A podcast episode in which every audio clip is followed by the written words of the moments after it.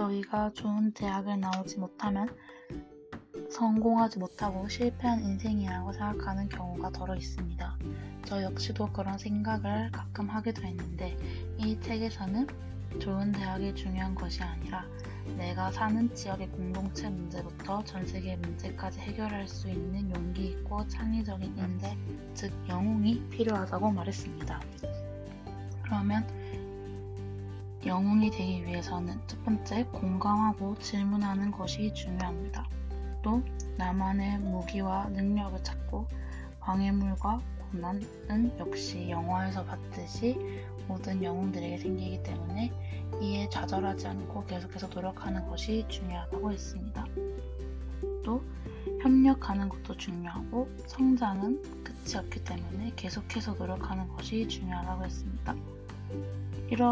이렇게 영웅이 되기 위해서는 자기 주도적으로 사는 것이 중요한데요.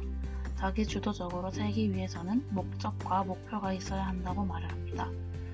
제가 아직 그렇게 구체적으로 목적과 목표에 대해 생각해 본 적이 없는데 이 구절을 읽고 한 번쯤은 생각해 보아야겠다고 결심을 했습니다.